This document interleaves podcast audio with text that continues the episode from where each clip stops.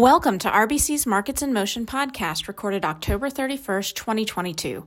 I'm Lori Calvasina, Head of U.S. Equity Strategy at RBC Capital Markets.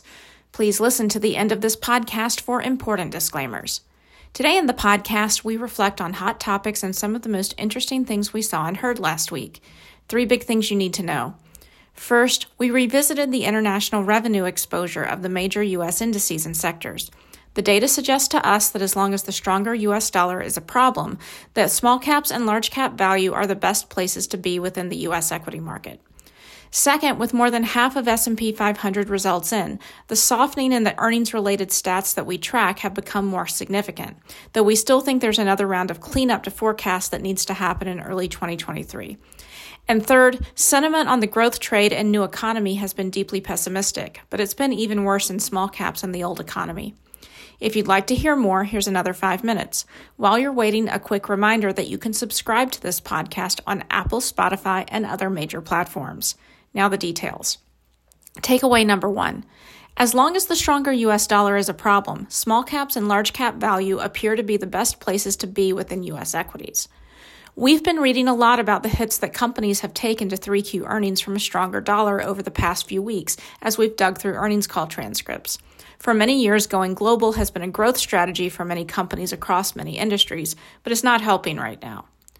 Our charts of the week remind us which parts of the U.S. equity market the stronger dollar poses the greatest challenge to from a revenue perspective right now. In these, we calculate, with the help of the RBC Elements team, the percent of revenues from international markets for large cap, small cap, the major sectors, as well as the growth and value indices, all based on 2021 data. In terms of size, we estimate that 21% of Russell 2000 revenues are international, compared to 30% for the S&P 500. At the sector level, we estimate that tech and materials have the most international exposure in both small cap and large cap. Communication services, energy, and industrials are also high relative to other sectors within the S&P 500. Looking at EMEA exposure specifically, we estimate that it's highest among the S&P 500 sectors for communication services and materials. Interestingly, large cap growth has significantly more international revenue exposure than large cap value, about 33% in growth versus 27% in value. But within small cap, growth and value actually have similar international revenue exposures. Moving on to takeaway number two, softening in the earnings backdrop has become more significant. Last week, we observed that clear signs of softening could be seen in the earnings-related stats that we track, though the sharp cuts that many investors have clamored for remain elusive, with many companies declining to comment on 2023 until next year. With more than half of S&P 500 results in, that generally remains our take, though the softening did become more pronounced in most of the data sets we're watching. Here's a rundown on what jumps out to us at the moment on the earnings stats. First, 72% of companies are beating consensus on earnings for the S&P 500. That's a number that continues to trend below the levels we've seen in recent quarters. Additionally, the bottom-up 2023 consensus earnings forecast for the S&P 500 has fallen to 234, still well above our own forecast of 208, but down from 241 at the beginning of September. Moreover, the rate of upward revisions to FY1 and FY2 EPS forecasts has fallen to about 33% for the S&P 500 broadly.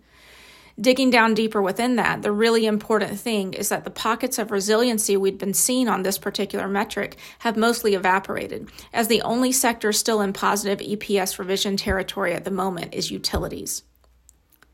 Additionally, for 3Q 2022, the implied EPS growth rate has actually inched up a little bit as revenue growth expectations have moved up a bit.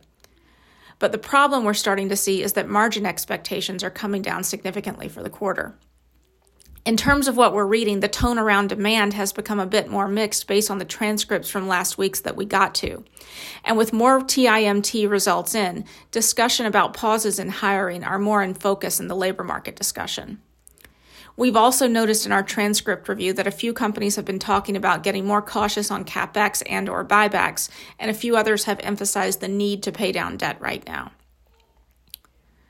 Even though we do see signs of a more significant softening in the broader earnings stats, it's still worth noting that beats are being rewarded, particularly in energy, and that misses are being punished most severely in a handful of sectors that are grabbing the headlines, specifically communication services, tech, and materials.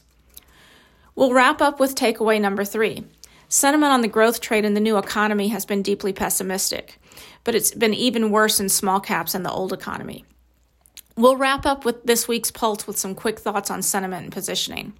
We get the best read on institutional investor sentiment and positioning in the weekly CFTC data, specifically in asset manager positioning in U.S. equity futures contracts. The latest data released Friday and captured as of last Tuesday highlights how positioning in NASDAQ futures contracts among asset managers has been close to historical lows, and that helps to explain Friday's fierce snapback in the TIMT trade. But positioning has been even worse in the Russell 2000 and Dow futures contracts this year, as positioning on these data sets troughed well below all-time or financial crisis lows. In our view, that deeper pessimism supports the idea that U.S. equities are in a bottoming process. But from a contrarian's perspective, the setup seems more intriguing in small caps in the Dow, which is a proxy for the old economy and value, than growth in the new economy right now. That's all for now. Thanks for listening. And be sure to check out our sister podcast, RBC's Industries in Motion, for thoughts on additional sectors from RBC's team of industry analysts. This content is based on information available at the time it was recorded and is for informational purposes only. It is not an offer to buy or sell or a solicitation, and no recommendations are implied. It is outside the scope of this communication to consider whether it is suitable for you and your financial objectives.